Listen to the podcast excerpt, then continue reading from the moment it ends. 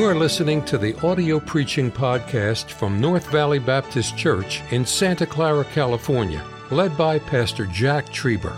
Though located in the heart of the Silicon Valley, you will hear fervent, old fashioned revival preaching from the pulpit of North Valley Baptist Church.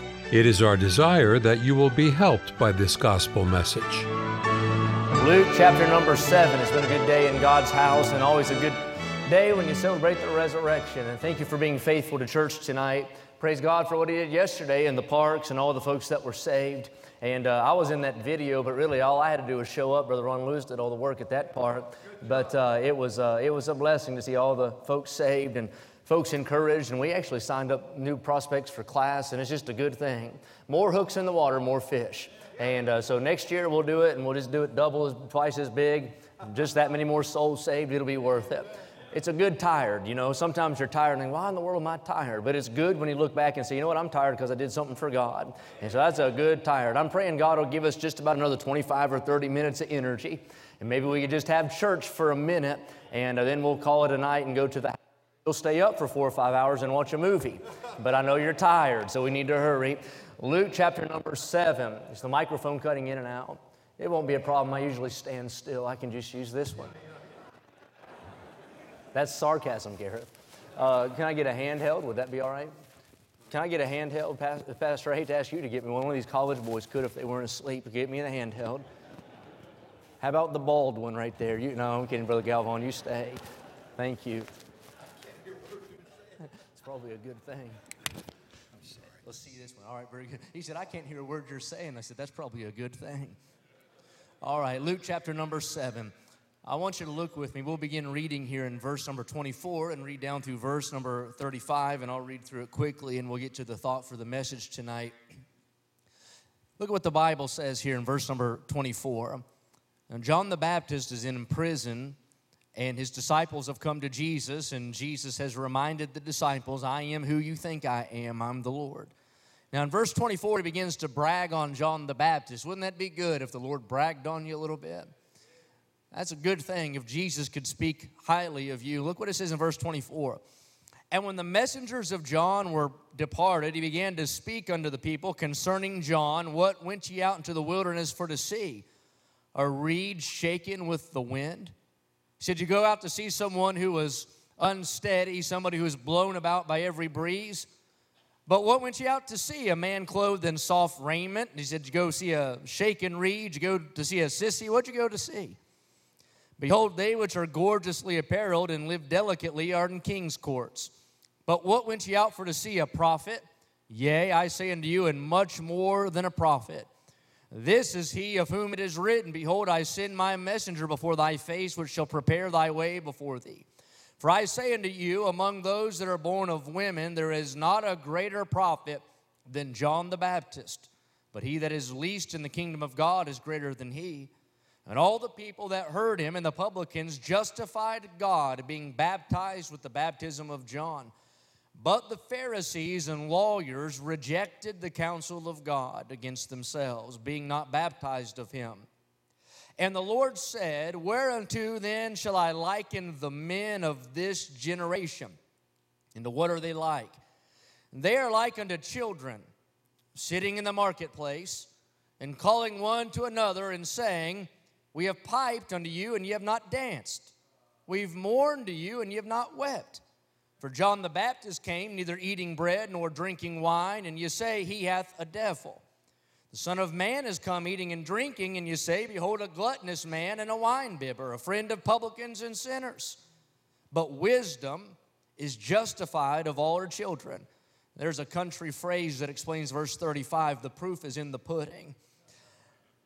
Here's what he's saying He said, We've sent you joy, we've sent you sorrow, we've sent you truth, we've sent you spirit, we've sent you law, we've sent you grace.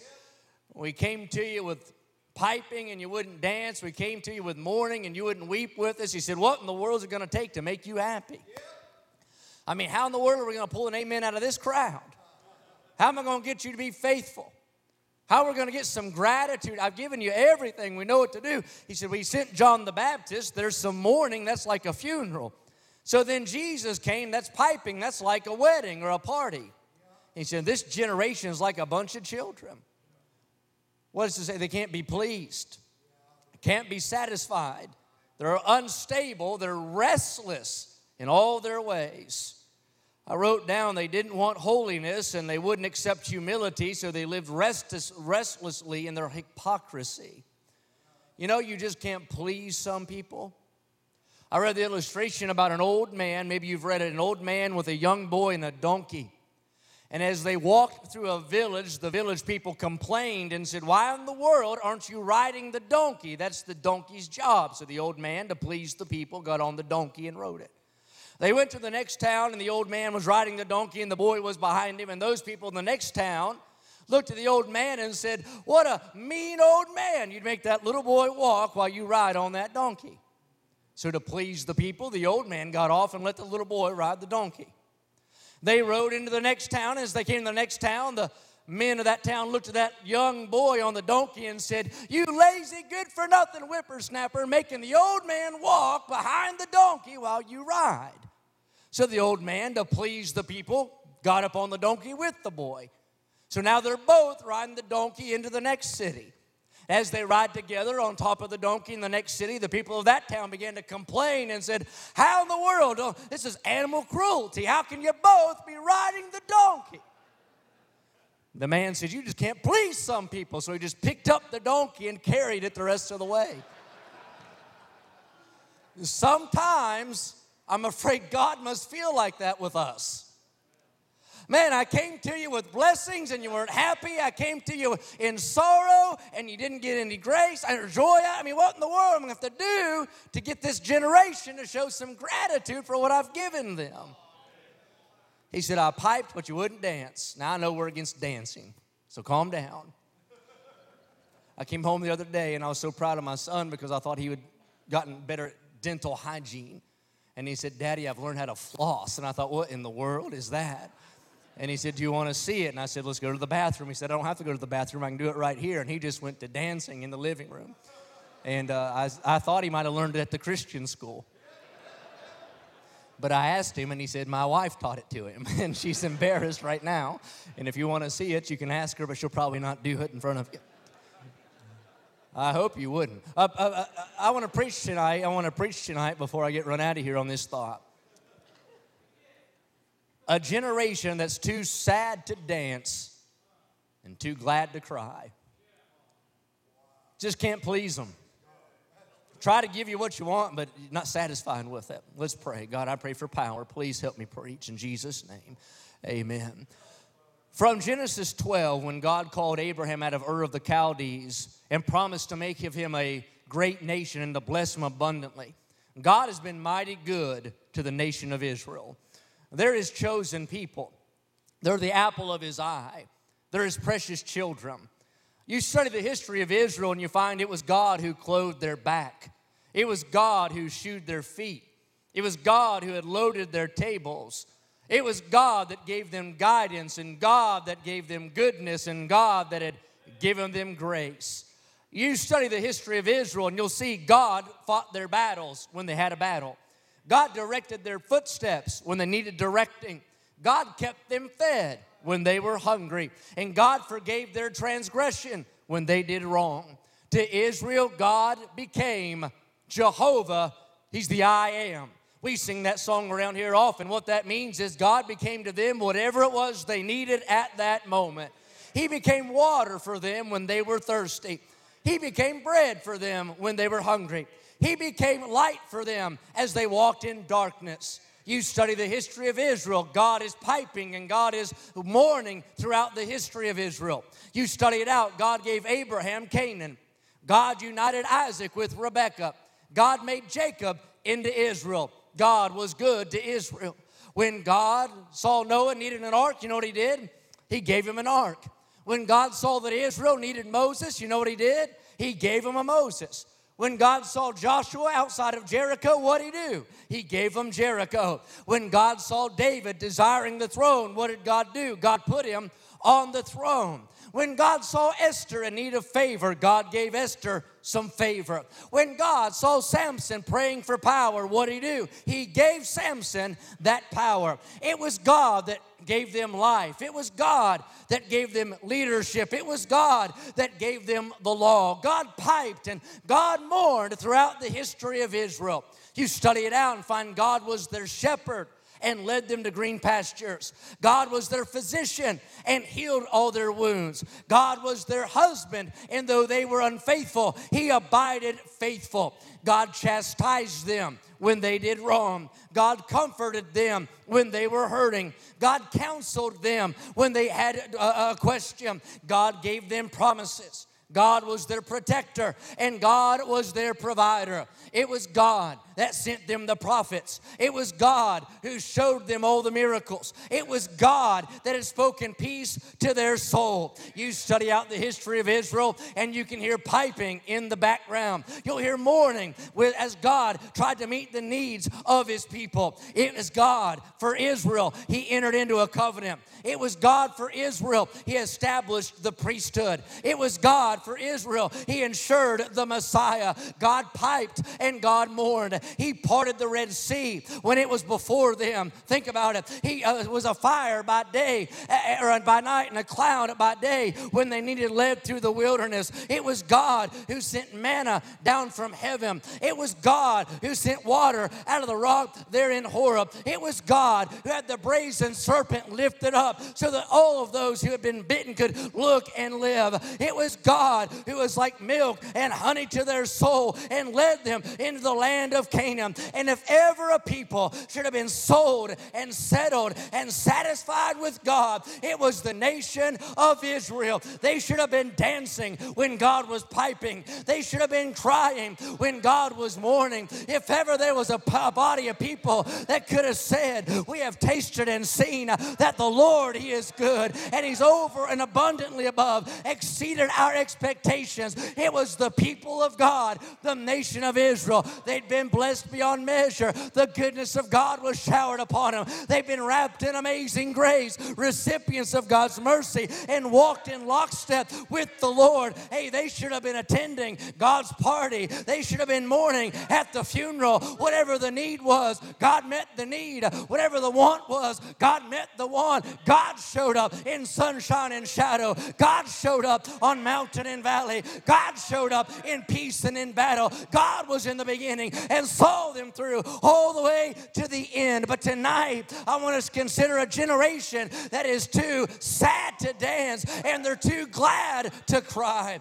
Here in Luke chapter 7, God is continuing to pipe and mourn to his people. This chapter shows us that God has gifted this generation. You say, What do you mean? Well, this generation in our text has not just one powerful preacher, but they have the two most powerful preachers to ever walk on the face of the planet. They're preaching in tandem, complementing each other at the same time. Could you imagine having that opportunity, not just to hear one, but hear two John the Baptist and Jesus Christ at the same time? I mean, they had a wild man from the wilderness and the compassionate Christ. They had a man saying, Hey, repent, the kingdom of God is at hand. And then they had the very king who sit on the throne of that kingdom there to sit at his feet as well. They were blessed beyond measure. Now, to familiarize yourself with the chapter, let me just give you a brief overview of it. In verse 1 through 10, there's a man with great resolve. There's a centurion who has a sick servant, but he has such faith in God or resolve that Jesus can heal. He does not even go to the Lord himself because he feels he's unworthy.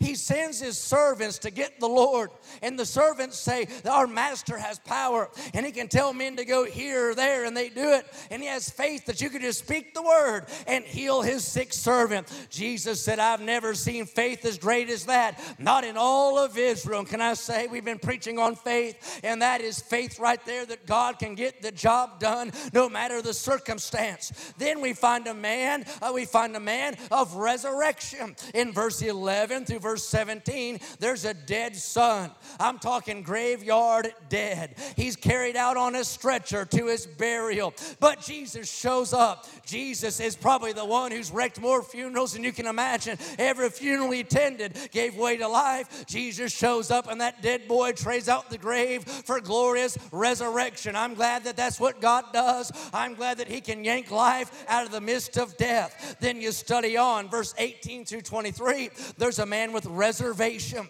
John the Baptist has been imprisoned for preaching. That's a good reason to go, by the way. Not a lot of good reasons to ever go, but that's a good one to go there. Uh, but anyway, he's been preaching and in prison. He's a little bit despondent and discouraged, and he begins to doubt. And he sends his disciples to ask Jesus whether or not he is the Christ that they should look for, or should they be looking for another. Now, that situation leads us into the verses that we read as the Lord begins to brag, if you will, upon the person of John the Baptist. Now, consider what he's saying. You can see the conversation. He begins to talk about a generation that is restless. That word restless means unsettled, it means dissatisfied, it means discontented. Now, Jesus is in a conversation with the Pharisees concerning the character of John. Now, this is the same God that had been good in the life of Israel before, and he's still stretching out his hand of goodness to Israel here in this passage.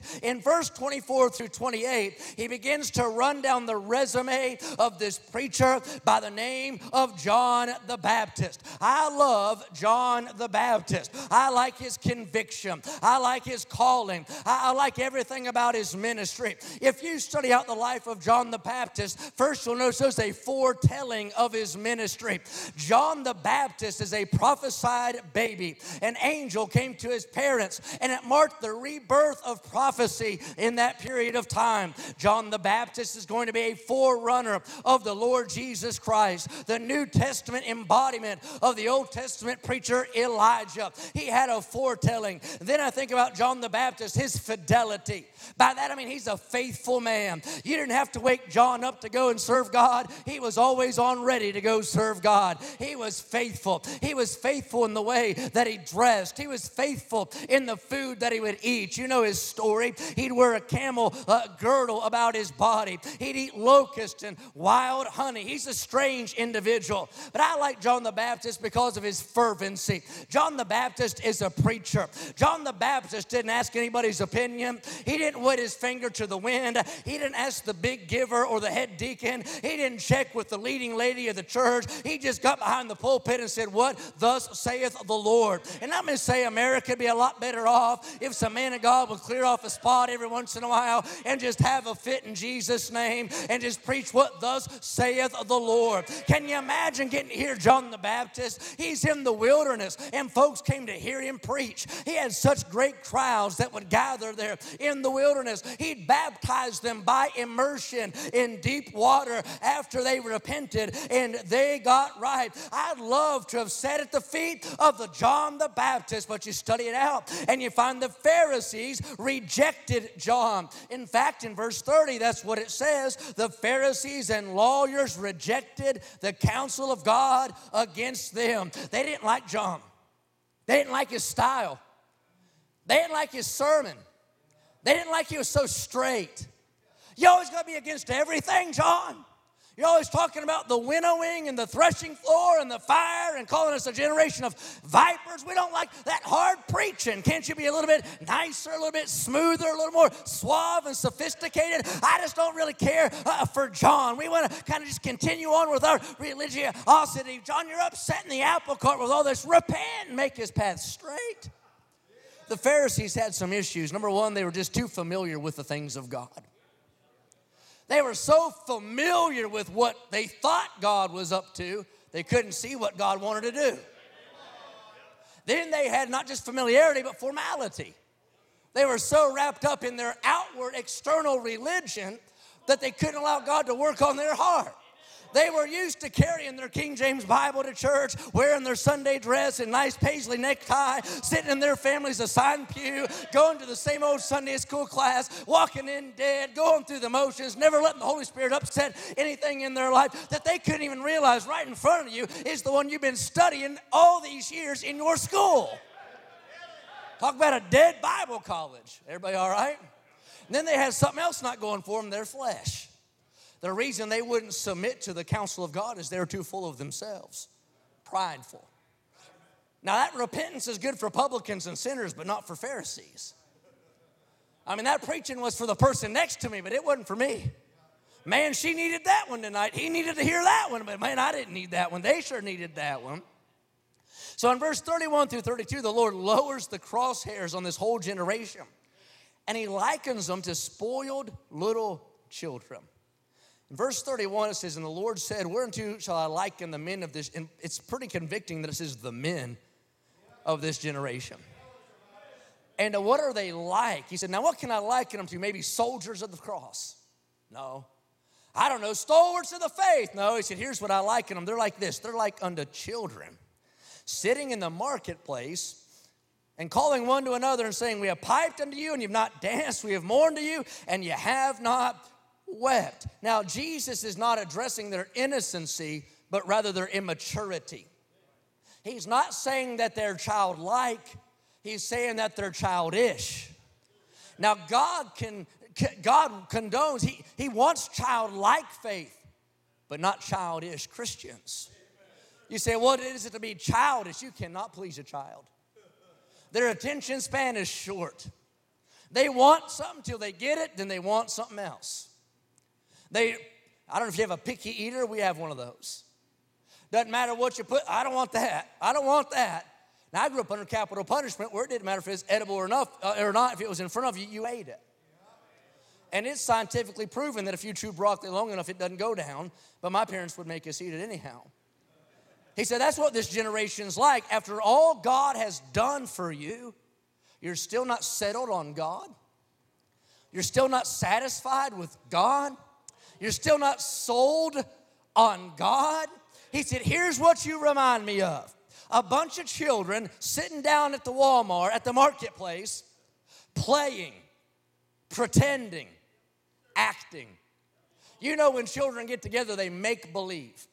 So he said, Here's the scene. The marketplace is packed and jammed, and parents bring their children there, and these children begin to play. There's some joyous children there, and they say, Hey, let's pretend like we're at a wedding. A wedding was the most festive event in the nation of Israel, in the life of a Jew. I told you on Wednesday, a wedding might go on for seven days, the partying, there's music going. I mean, there's all kinds of laughter and joy. Everybody's excited, and so they'd play wedding, and they'd be, I'm gonna be the preacher, and I'm gonna be the groom groom, and I'm going to be the groomsman, and we'll be the bridesmaid, and I'll be the maid of honor. And they'd play wedding and pipe the song, and yet these other kids just sit there. We don't want to play wedding. We don't feel like playing wedding today. We don't want to play wedding. If it's anything like mom and dad's marriage, we don't want it. Amen. Keep that. Should have said, fine, we'll play funeral. Now, most churches play funeral every week. Said, All right, then we'll play funeral. I'll be the pallbearers. I'll be the preacher. I'll be the dead man, you know, whatever. And they begin to play funeral. And so then they begin, if you study in the life of the Jews, they, had, they would hire mourners to mourn. That's like paying your praise to, you know, you just hire the mourners. Here, I'll pay you money to be sad over this. And they'd walk the street and beat their breasts and wail, oh, so bad. And so they'd go through the market doing that, playing funeral. And then they'd say, I kind of wanted to go to a wedding today. Wait a minute, you just said you didn't want to play wedding. Yeah, but now I kind of want to play wedding. But I just gave you funeral. You said you wanted funeral. I changed my mind. Fickle. Amen. Flesh. What is that? Childish here's what he's saying when there's music playing, you're supposed to dance. When there's mourning going on, you ought to be weeping. But it seems like whatever God does for you, you're just not satisfied with it. You're not content with it. You're not happy with it. When God wants to party, man, you want to pout. When God said it's time to weep, you don't feel like mourning with Him. After all He's done, you're still not grateful. You're still not thankful. You're still not satisfied. Consider what He's done. He gave you John, the forerunner, with all of his fire and all of his zeal and his straight preaching. And then He gave you Jesus, the fulfillment with his humility and his holiness and his heart. He's healing people. You can sit at his feet and see the Lord and hear him speak like never a man spake. You ought to be pumped up. You ought to be joyous. You ought to be satisfied. You ought to be content. You got John over here ripping and roaring and Jesus over here loving and showing compassion, and yet you won't dance at the party and you won't mourn at the funeral. He said it's like a bunch of children He said, We've given you zeal, but you won't get stirred up. We've given you wisdom, but you won't receive it. We tried to give you inspiration, but you won't get a vision. We've given you correction, but you won't get right. We've given you grace, but you don't say thank you. Then we preach to you truth, and you can't say amen. We've piped, but you say, I feel like mourning. I'm just too down to dance and I'm too high to cry. I just don't know what I want. I think about that Bible verse in Romans, quotes from Isaiah All day long have I stretched forth my hands unto a disobedient and gainsaying people. God said, I came to you with joy, and you said, Well, we kind of wanted sorrow. Well, I came, with, I came to you with consolation, yeah, but we kind of felt like conviction today. I came to you down, and you wanted to be up. I came to you with passion, and you said, Well, we want peace. I don't want to dance at your party. I don't want to attend your wedding. And then I go the next day and say, Well, now I don't really feel like going to a funeral. So here's what I want to ask What exactly are you expecting God to give you, anyhow? What is it that God could do for you that He hadn't already done for you? What more could God do for his vineyard? Amen. What more could God do for me and you than he's done already? What exactly is it that you're expecting? I mean, what is it that you want? What would tickle your religious fancy where you could give a holy grunt for God being good in your life? I'm not trying to be harsh. We're all family, and you, you know that. You can cuss me after the service, and I'll say amen. Doesn't bother me. I, I, but here, what here's what I'm asking How much better than God's already been could God be in my life and in yours? And if this isn't enough, what's it going going to take. He already gave you breath, He gave you life one day. He chose you before you were ever made. God loved you enough to give you existence, and then He gave you His blood. He died for you on the cross of Calvary. He shed His blood for your sins, and then He puts bread on your table. Every day you got food for your belly, nourishment for your body. He loads us down with blessings and benefits. That's over and above what we need to survive. How much better could God be than God's been already? We preach against it often, how churches are involved in marketing, but that's not even true now. I read a report churches, it's not marketing, now it is micro marketing. Marketing doesn't work, so now we have to narrow it down to even smaller demographics. And we have to market to every little segment to keep that segment.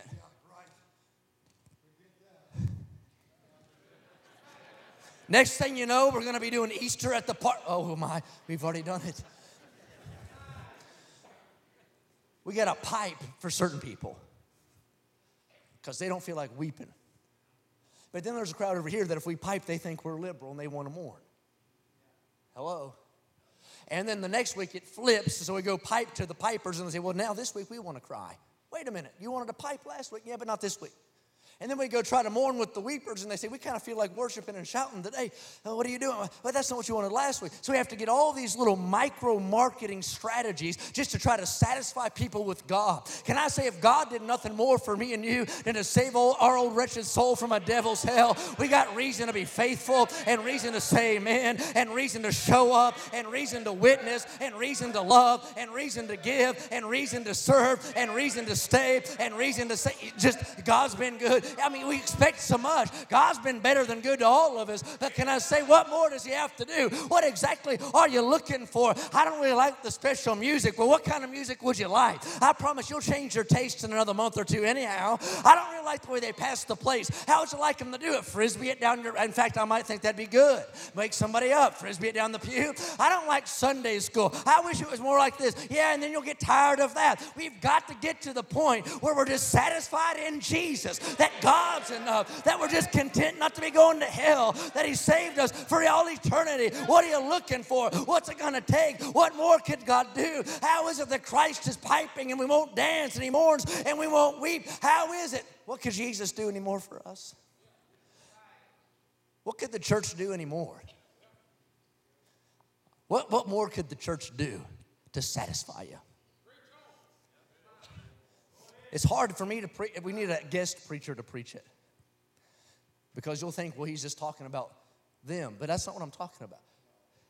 He knows we could preach someplace every other night of the week, right? Together, even. Only thing I hate about that is the last time you made me preach second. I don't like that. I like to preach first and really knock it out of the park and make it hard on the second guy. And I really hate it when this first guy does that to me. And he did that the other night, and I was so mad.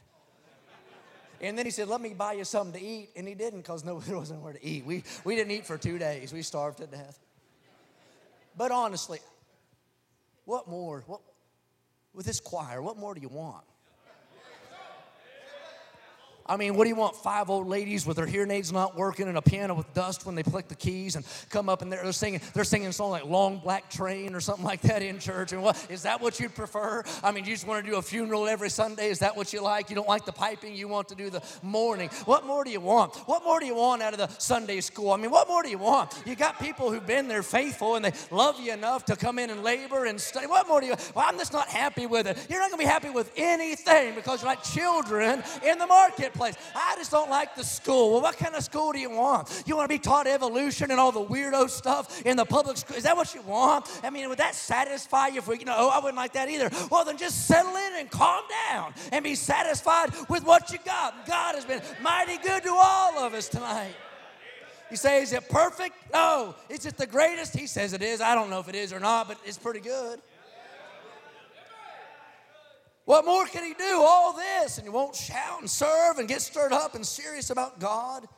How about trying this gratitude and not griping? How about try positivity over negativity? Oh, you'll probably get a cramp if you do, though. How about try praise over pouting? Just give it a try. How about try whenever you get served broccoli, just learn to eat the broccoli. Because next Sunday there might be steak. And then enjoy your steak. Amen. Get satisfied. I tell you what our problem is, and it's the same problem as the Pharisees familiarity.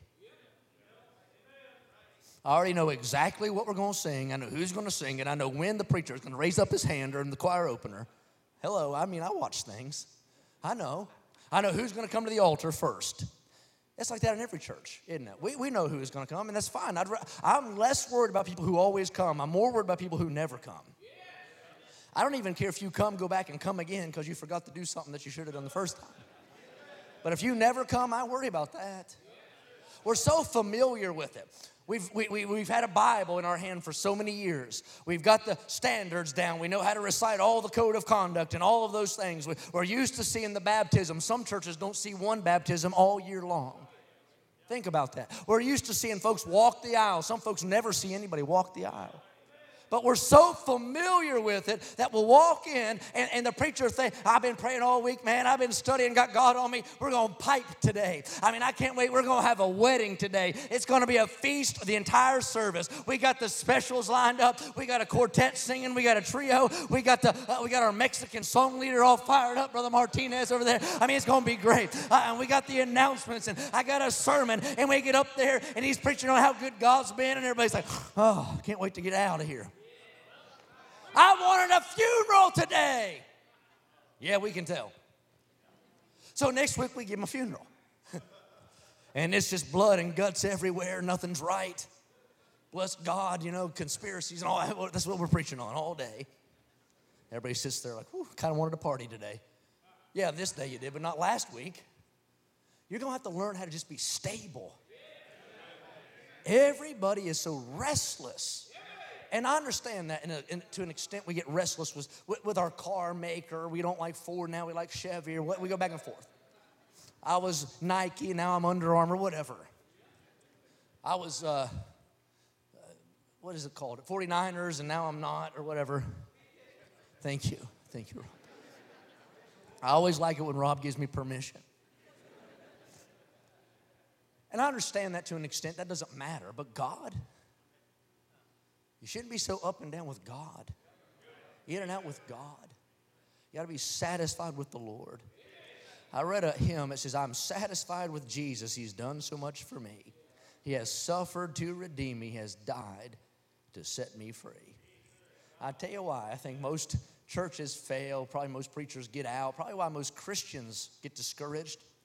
Because you showed up one day walking with the donkey and found out, man, they, they want me to ride it. So I'm going to try to ride it. And then somebody comes along the next Sunday and says, I can't believe that you're riding on that donkey and letting those other people walk. So, well, I'll get off and let them walk. And then somebody else comes along and says, I can't believe that young crowd's that lazy. So then they both get on the donkey. Then after a while, I thought, you know what? I can't please these people. Let that not be said of us. I don't want to be like a child, a child that can't be pleased or satisfied. I just want to be able to be thankful for what God has given to me. Whatever it is, it could be worse. Amen. And we are all blessed tonight with what God has blessed us with salvation, our church. I mean, God's been good to us. Let me ask you this let's just try gratitude. If God wants to pipe, let's dance. God wants to mourn, let's weep. I'm going to pray the altar be open. It's Easter. You worked hard yesterday, but let's close out Easter Sunday just saying, Lord, help me to be satisfied with you. Help me to be content with you. Help me not to be restless. Thank you for listening to the audio preaching podcast from North Valley Baptist Church in Santa Clara, California, led by Pastor Jack Trieber. For more information about our ministry or to find out how to get in contact with us, visit our website at nvbc.org. May God bless you as you serve Him this week.